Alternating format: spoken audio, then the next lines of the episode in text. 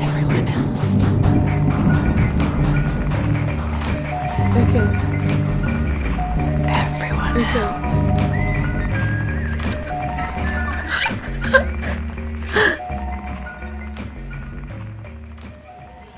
two punnets and quaver found.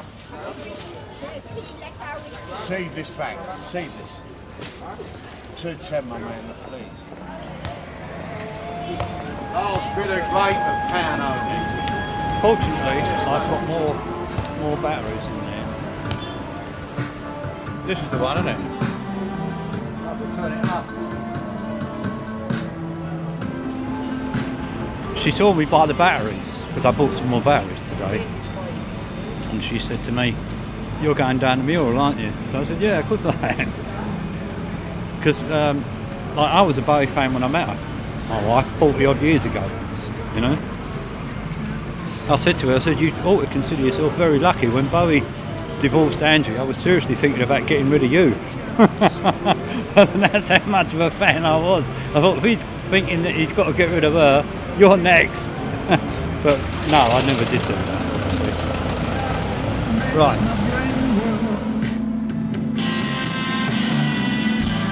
Drop my cell phone down below.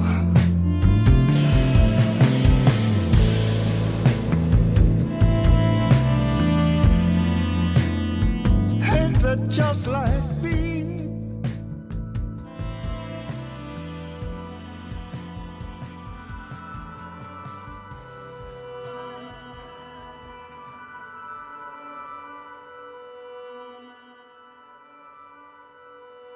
Some people think it isn't possible that you can possibly love two people at once.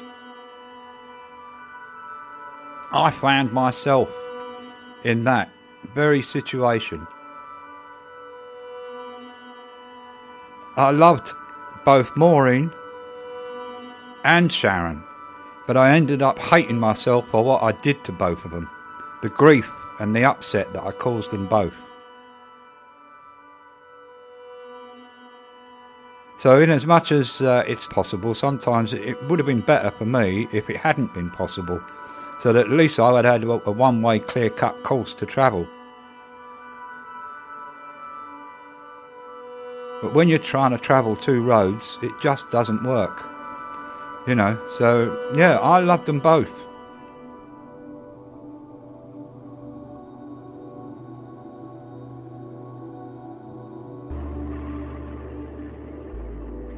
When I met Maureen, when I was 19, I was obviously a big Bowie fan then, and Maureen fitted the bill. She looked a, a dead ringer for Angie Bowie, same hairstyle, same slim figure, and I thought, wouldn't it be a good idea to get married to her?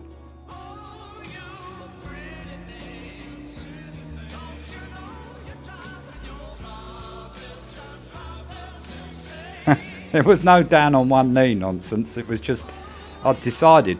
And Maureen said, Yeah, okay. Yeah, we'll do that.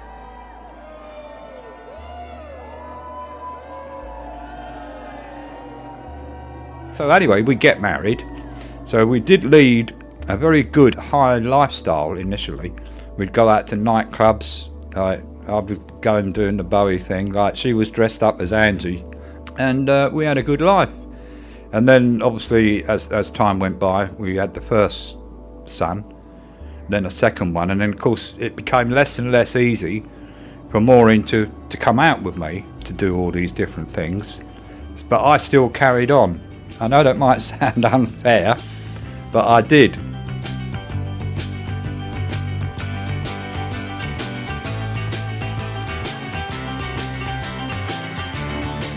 I would still be going to clubs and not getting in till three in the morning and whatever, you know. There was a, a club on uh, Wardour Street called Crackers. They used to hold a Bowie night. which I would take bootlegs with me.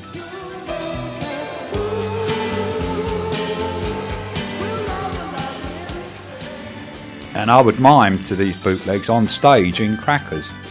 I'd finish work at six o'clock in a menswear store at Oxford Circus called Irvine Sellars, me and a mate who was not dissimilar to me used to like wearing the same outfits, hats, suits, you know.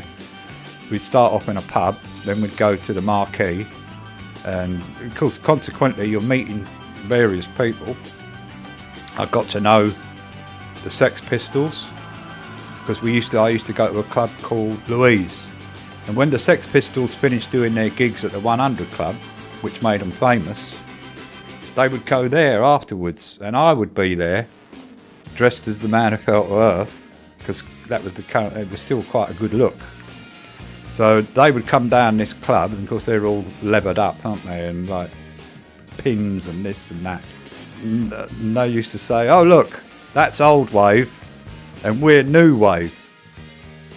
But Bowie had a slogan at that time: "There's old wave, there's new wave, and there's Bowie." So that's what I would fire back at them. You know what I mean? Yeah, no, you can't outdo Bowie.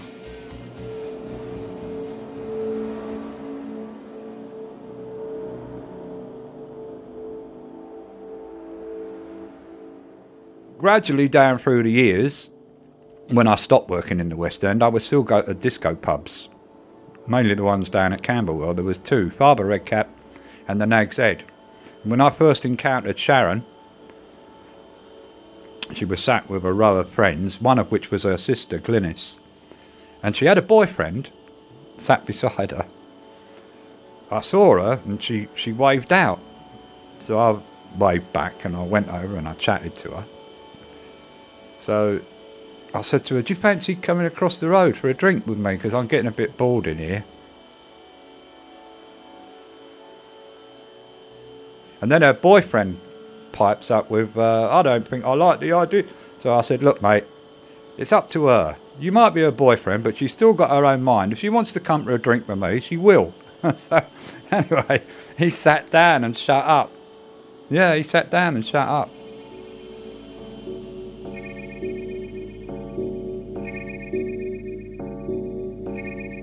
Basically, our, our initial relationship was platonic. And then slowly, gradually down through the years, I moved off and did other things, still involved with the Bowie scene. And then I took a job down on Lordship Lane. Little did I know that that's where Sharon lived with her mum and dad.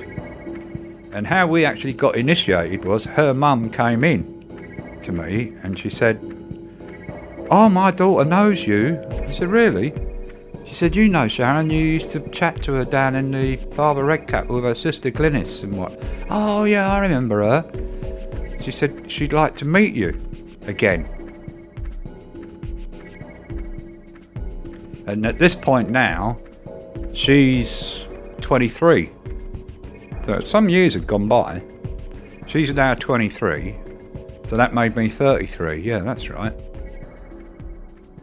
We're in the pub, we have a drink. And the more I'm talking to her and looking at her, the more I'm falling for her.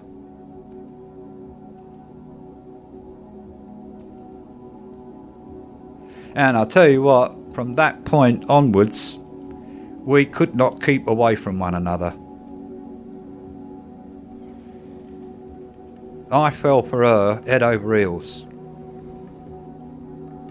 She obviously felt the same about me, but she always did say to me, I never want to get married and I never want to have any children. So I said, "No, that's fine by me. I mean, I suppose you could say, from a man's point of view, what better deal could you get? You know?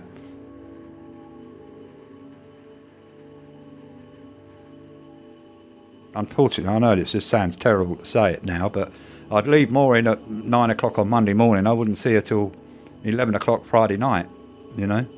Terrible, I know. But I did what I did.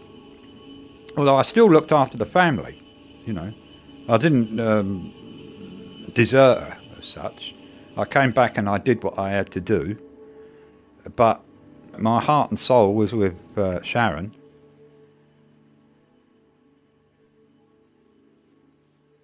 This relationship lasted 12 years. She was totally in awe of me, and I was totally in awe of her. So, I mean, between the two of us, nobody else got a look in. And we went everywhere together.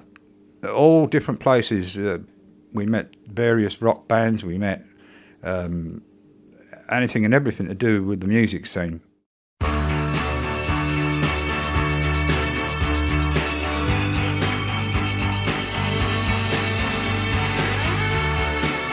Sharon loved Bowie, you know. I mean, she lived, ate, and drank and whatever. Bowie was like a stay in life, as he was with me. I mean, everything I ever did at that point was based around would Bowie do this?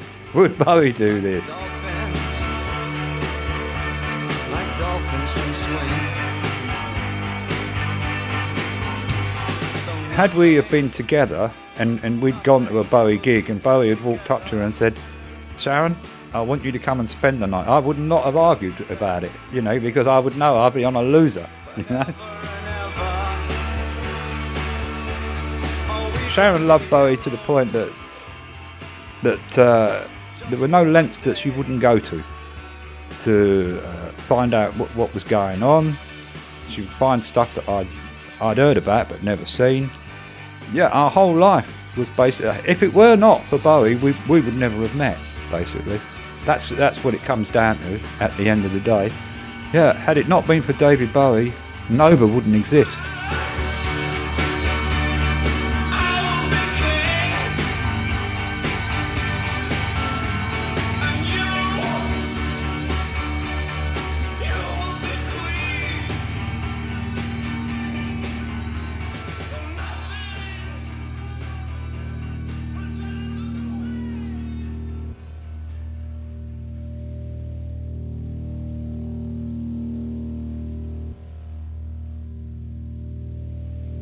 You can't beat the pill, you know. But obviously, what she did, she felt, and I know exactly what she felt.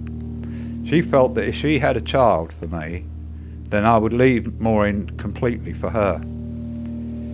Which I was given that choice, and I had to weigh up the situation because at that point, I had four children with Maureen.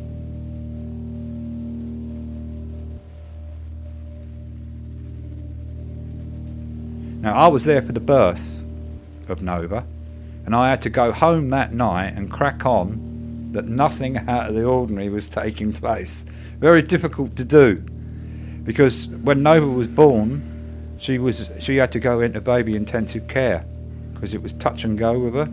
So we had weeks and weeks. So every night I'd go. Uh, Sharon stayed in the hospital virtually full time, and I'd go straight there from work every night, spend through to about half 11, 12 midnight there, and then go home. Of course, I've got to go home making out that there's nothing going on. Everything's quite normal. I'm worried out of my head about the baby. But anyway, Nova being Nova, she pulled through, and I was with Sharon up until Nova was six or seven. We drifted apart slowly, slowly, because obviously I had, I was still committed to Maureen in as much as I did feel responsible. I mean, I've got four children, remember? And then, of course, Maureen, uh, I mean, you might think I'm a scoundrel, but actually, Maureen fell pregnant, so we had the fifth.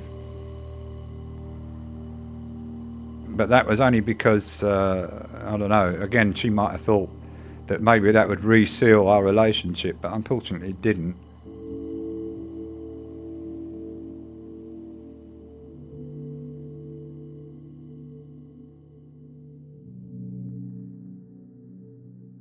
I could never abandon Maureen completely and utterly. It just uh, it would it wouldn't be possible for me to do that.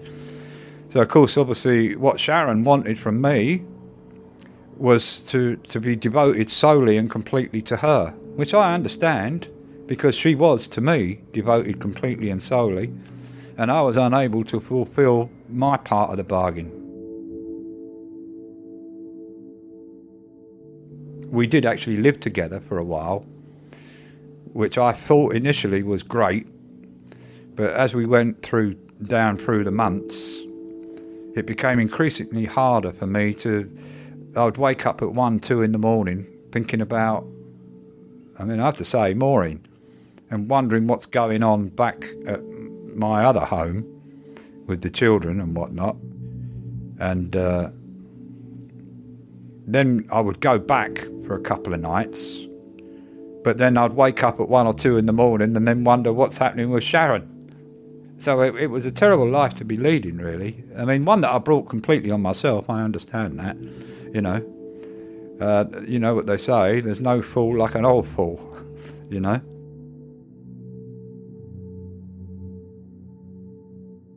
In as much as I, I thought I was clever and smart, I managed to box myself into a corner that even I couldn't get out of. Almost to the point where I kind of, not that I would ever commit suicide, but I almost had a mental breakdown over it.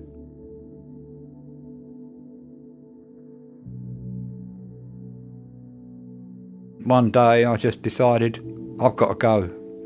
So I just pulled out. And I went back home to Maureen because I thought, so I then uh, I rang Sharon. I said, "Look, Sharon, I've, I've left the flat. I can't I can't continue doing this because it's just too much."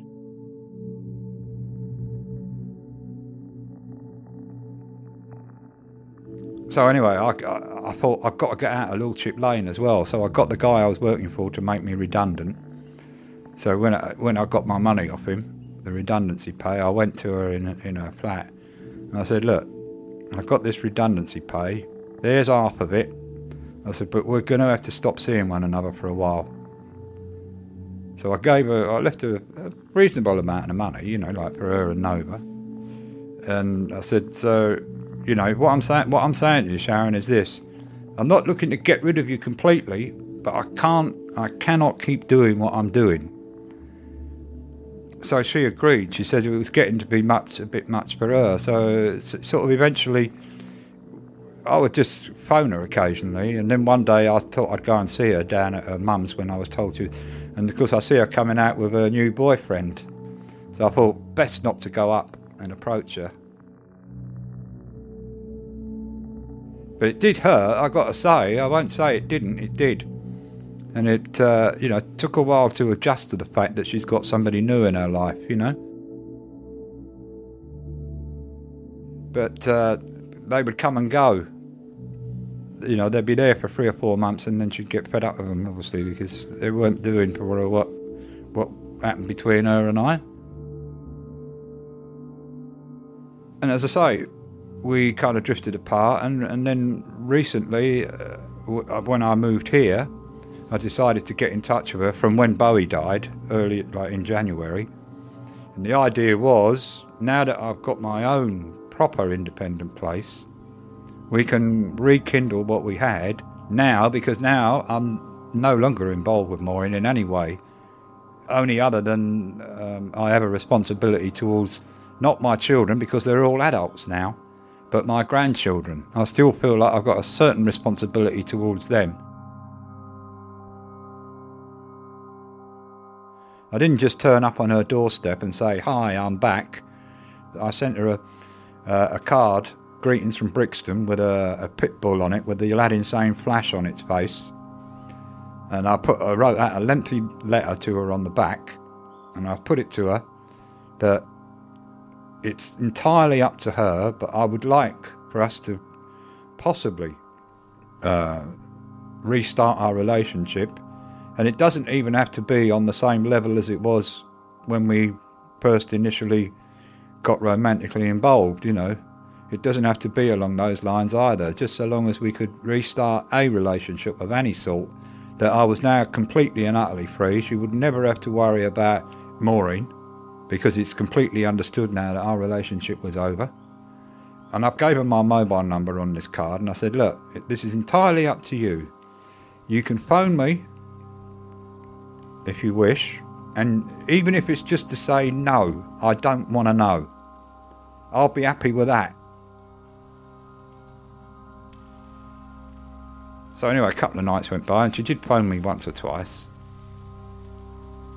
She was excited. She seemed happy.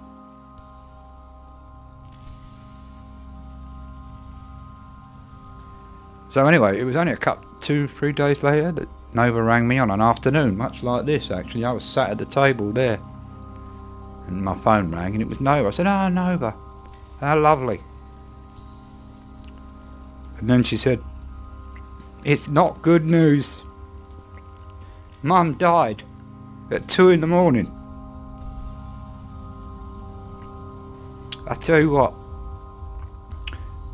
I screamed out. I couldn't believe it. And I cried. And I cried. Nova was crying. I could not believe it.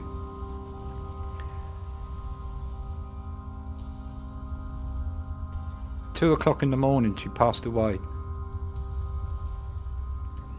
Couldn't believe it. It was horrible. I just could not believe it. I couldn't believe it.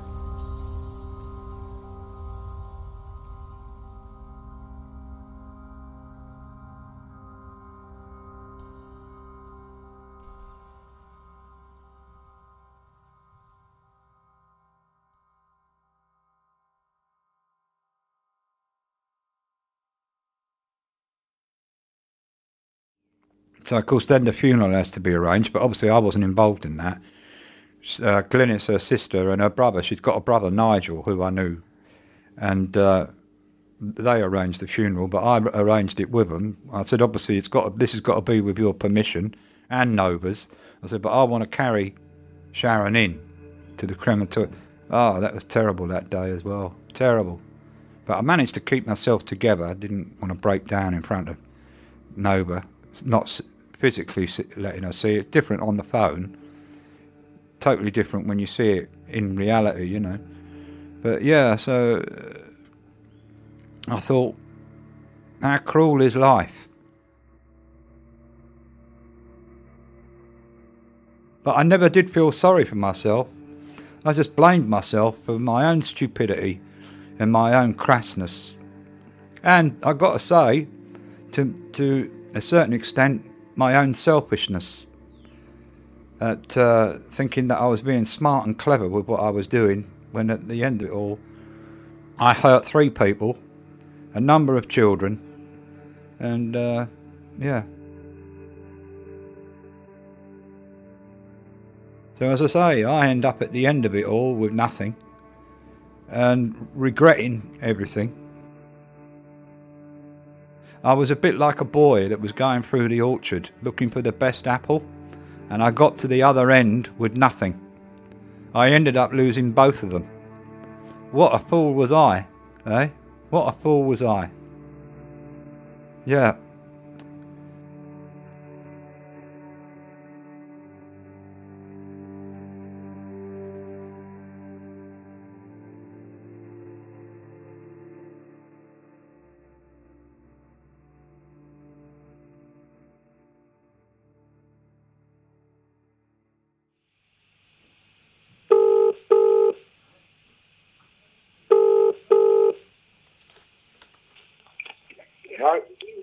Hi, Clive. Who is it? Guess who? Um, I'm trying to guess, but uh, my two o'clock appointment. oh dear. no, Not my two o'clock appointment today. Yeah, that's tomorrow though, isn't it? it is. Yes, it's Eva for tomorrow. Yeah, good. How are you? Oh, bearing up, bearing up. You know. Yeah, what are you up to? Uh, I was just having a nap. Oh, I'm sorry. I woke you then, didn't I? No, no, no, no, no. Don't worry about it. I had a, I had a pre precursor warning. I thought I had someone knocking on my door, but uh, I don't know if I told you the other day when you were, when you rang, but I've had a number of experiences here in this room in the early hours of the morning. No, what happened? Um, but I'm in the habit of talking to Sharon, you know, and uh, I keep inviting her here, you know, in spirit, you know. I was half awake and half asleep one morning, uh, six o'clock. I heard this on my door, right? Right? And I thought, who on earth is knocking on my door at six in the morning? So I thought, I ain't opening it. So anyway, you know the little gap between the floor and the outside. I had a quick peek, but there was anyway there was no one there. Where I live, we've got um, 24-hour surveillance. You know. Mm. So anyway, I went down at nine. So I told the guy. He said, "Right," he said, "I'll scroll back." And do you know what? Because I made a note at the time, at the precise time that this happened, there was no one outside my door. No. Uh, he could say, "Oh, you must have been asleep. You must have been dreaming." So I said, "No, I wasn't asleep." But anyway, The next early hours of the morning, I made a point of being awake, fully awake. You know what I mean? This happens at 4:33, right? And I get this, and I, I was beginning to think because I've been waiting for the last three nights for it to happen again because I thought to myself, hold on, I've been inviting Sharon to come come here and visit me. Maybe I've been she's been knocking on my door to gain entry and I've been ignoring her. But my intention was this, you see, that the next time it happens, I'll respond in kind and see what happens, isn't it? But on the door. On the door. Oh. Yeah. And I've Really? already done a pre-response with her in my head that if it is her, what she's to do to confirm that it's her. So I sort of put it to her that I want her to then redo the very first one. You see? Yeah. And what would you do if Yeah. if it was the same knock back? Would you open the door afterwards? You know what? I would. I would just, I mean, I've got Sharon's crucifix inside the door. I've got another rosary around my neck. so I'm well protected spiritually. You know, like you see these movies. I mean, I watched one just a few weeks ago. The guy loses, his wife gets murdered. And at the end of the movie, he, he ends up dying. Or just prior to him dying, she appears to him like a nice glowing figure. The wife turns up. I thought, what, what, what would I do if I was to open the door and Sharon was stood there in a in a ephemeral form, you know? I thought, what, what would I actually do? I think I, I know what I'd do. I'd just grab her. I'd grab for her. You know? I'd want to hug her. You know what I mean? Yeah.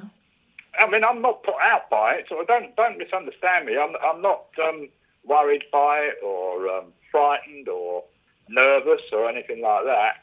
I was just curious more than anything else, you know. And I've got my, my photos of her up on the wall and whatnot, and I burned my sandalwood in here. You know, when we were together, I used to, we used to burn incense and whatnot, you know. So uh, that's that. So what have you been up to then since we last spoke? I've been chatting to Tori, who um, I'm going to come with tomorrow. And we were thinking we could Right. meet you at the mural and you could come with your guitar and whatever and bits and pieces. And then we want to come to your house and see all the amazing knickknacks you have. yeah, all right. You want to? So, so what? What time do you want to meet me there? Meet you at two at the mural. Two o'clock at the mural. Yeah? Okay. Well, I've already been down there once with it with, with uh, you know someone else and did a few photos and whatnot, didn't I? So yeah, I just sling it over my back. The guitar. It looks better that way anyway. You look like a rock a rock star like that, don't you? And you definitely will anyway, won't you? I'll do my best. Okay, listen, Clive, I'll see you tomorrow then, yeah? Uh, yeah, I'll be there sharp two o'clock. Dress All right, I'll warm, yeah? It's then. cold outside. Yeah. oh yeah, yeah. Don't worry, don't worry. I'll, I won't be dressed in my summer wear. Don't worry. Bye. Okay, I'll see you tomorrow. I look forward to that, Eva. Bye Bye. bye.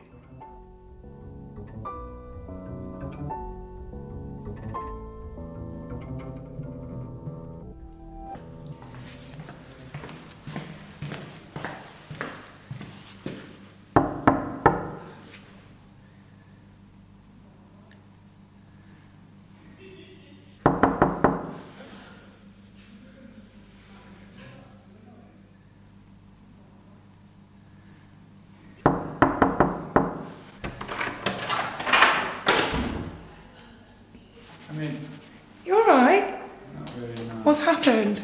Come in, babe. Come in. How did you know where I was? I went down because you gave me the address last time. And then, what's wrong? Tell me what's up. You're not feeling well. I had a... Sit down, Eva. I'm sorry, darling. I kind of let you down, didn't I? But Well, I wanted to check that you were alright because you seem like a man of your word. I, I am a man of my word. But um, the man of my word was told not to go. Why? I don't know. By who? Oh. By, uh, wait, Nova? Or by Sharon? I got I got the impression that Sharon didn't want me to do it. The photo? No, not the photo. How can you think it's a photo? Well, I don't know what you mean. I'm confused. Sharon, What gave you that idea? what she's saying to me is, she's saying like I'm getting too out of it, too kind of um thing. And look, can I show you? Yeah. Stand up and look. I want to introduce you. All right. In- introduce me.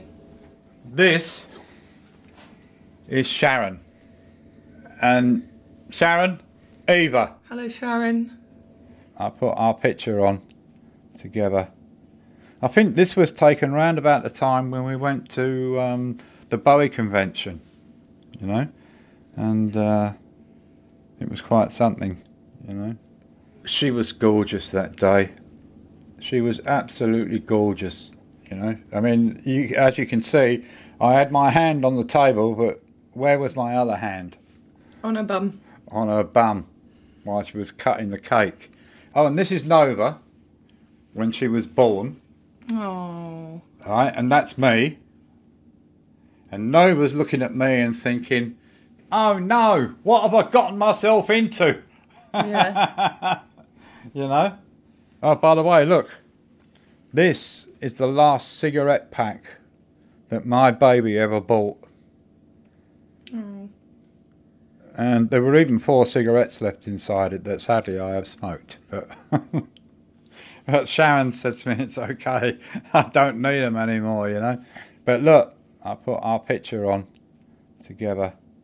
Oh, and by the way, you know, I told you last night about Sharon's crucifix. yeah. This is Sharon's crucifix. This was Sharon's, and it was on on her door. Hmm.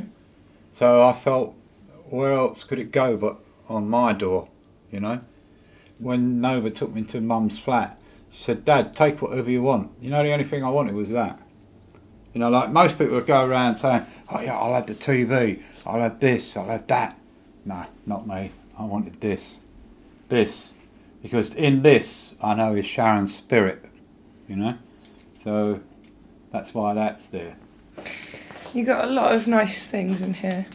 Oh, I'll tell you what. Does it not smell nice in here? It smells lovely. Doesn't it just? Because that's the way I want it for when Sharon comes here to see me. I don't want her coming into a room that smells like a man's armpit. You know. Does it smell like that for sure?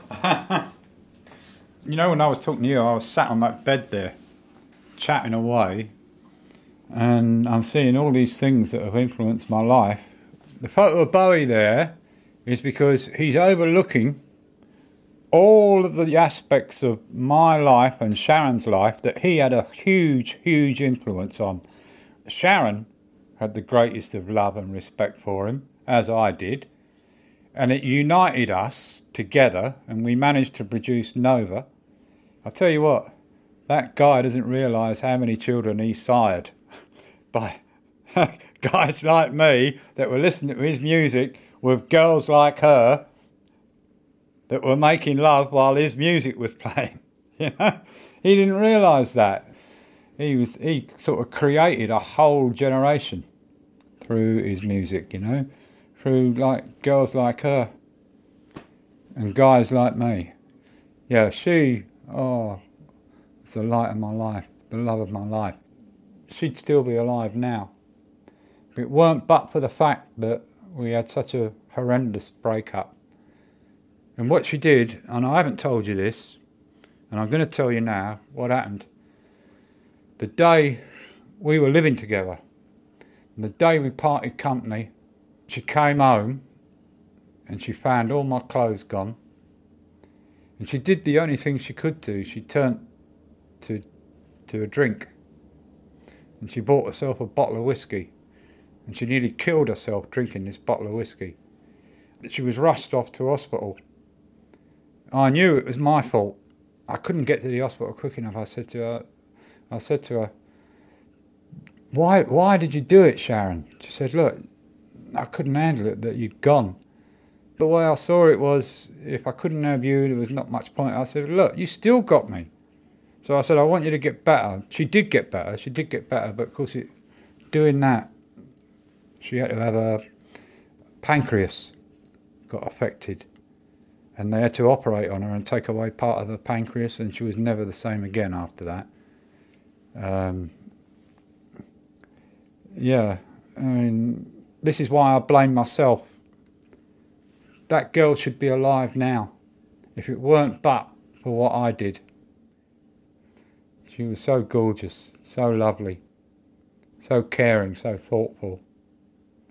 And oh, I don't know. I mean, I understand what you're saying, but I do beat myself up over it. I do beat myself up.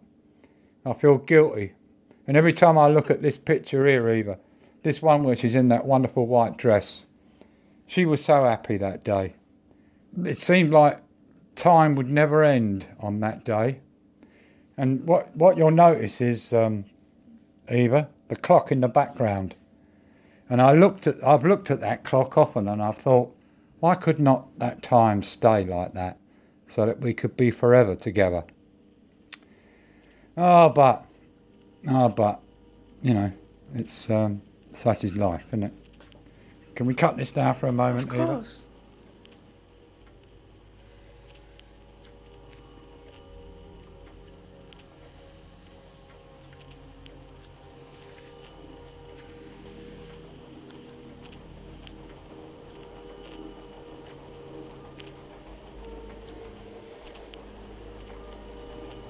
This has been. And it kicked off with David Bowie's death. And all the way down through to now, it's just been death after death of icons and heroes of mine. Coming back to David Bowie, uh, being the fan that I was, I felt a great loss. I felt um, I missed him, and I wanted to show the world that I cared for him and I was a fan and this and that. So I took to playing the music at, at the mural, and I took to wearing the black armband with the three lightning flashes on it, and I took to wearing the badges. And even Maureen said to me at one point, I thought you'd gotten over all this. So I said, No, this is only the beginning, Maureen. I believed at that point that I was mourning Bowie's death, but at the same time, I, I did have a, a slight thing in the back of my head that maybe I was going over the top with this, um, in as much as I was treating David Bowie as though he was a god, like a, a, a second Jesus. And it was almost as though God had said to me, uh, You believe that you're grieving, do you?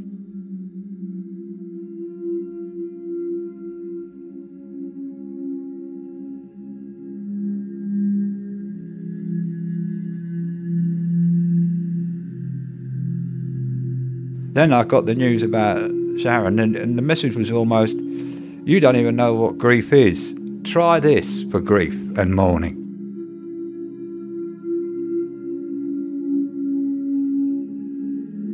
I was slowly, slowly getting over the the Bowie thing. It was now just becoming a, um, you know, something to do, and it was good to be able to meet lots and lots of other Bowie fans and get some notoriety and whatnot. Um, no, all that was taken away and replaced by true grief, true sorrow.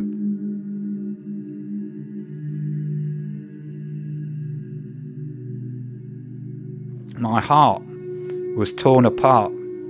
Now I knew what grief was. Now I knew what it was to mourn.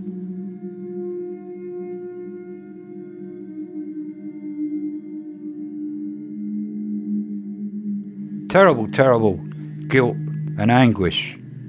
Tears by the bucketful. Can't say I cried for Bowie. I just thought, what a great loss. But yeah, that's what I believe. Now I know what grief and sorrow is.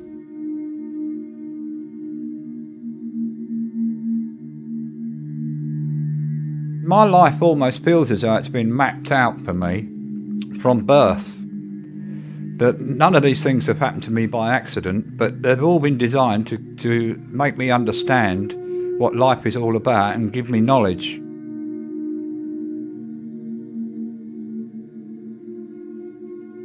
You're always going to end up at some point paying for your mistakes, whether it happens straight away or whether it happens years down the line. That's what's going to happen. And to a certain extent, that's what's happened with me.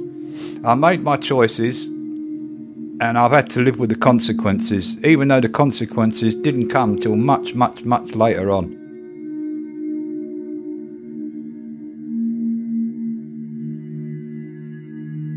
So now I think twice before I act. And what I do now, I have much, much more consideration for people. People that I love, people that I respect, people that I know care for me. I'm not careless with them and flippant with them as I might have been in the past. Yeah, I've learned from this situation that uh, sometimes you don't really understand what it is you've got until you lose it that would about sum it all up, I think, Eva. Really. That would about sum it all up.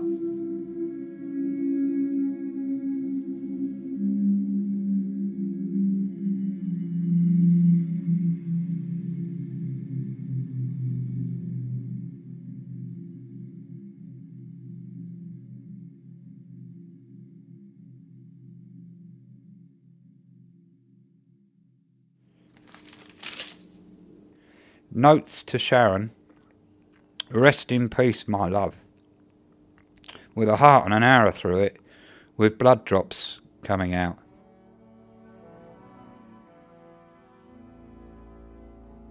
I miss you so much, Sharon.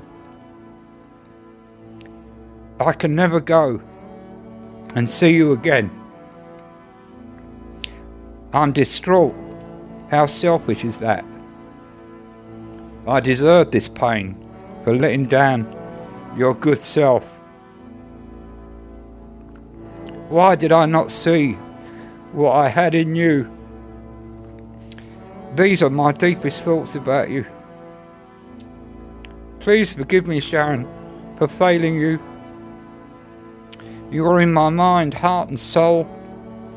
I love you, Sharon.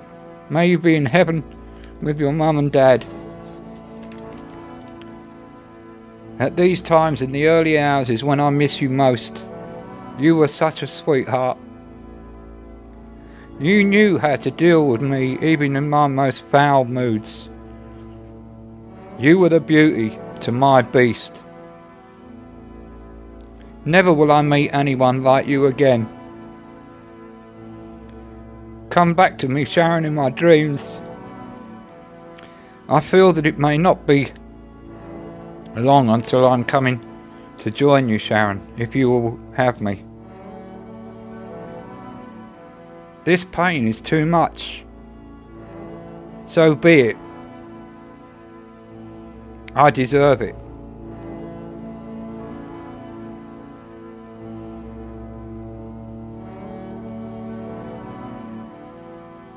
This podcast is dedicated to the memory of Sharon Louise Hogan.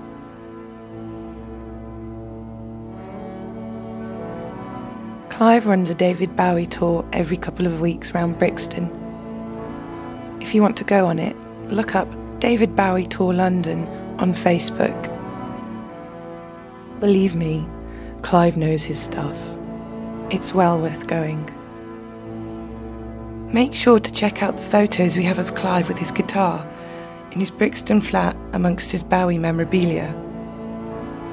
We'll be posting these on Twitter and Instagram both of which you can follow us on via the handle at Everyone Studio. If you're enjoying the series so far, please take the time to rate or review us on iTunes.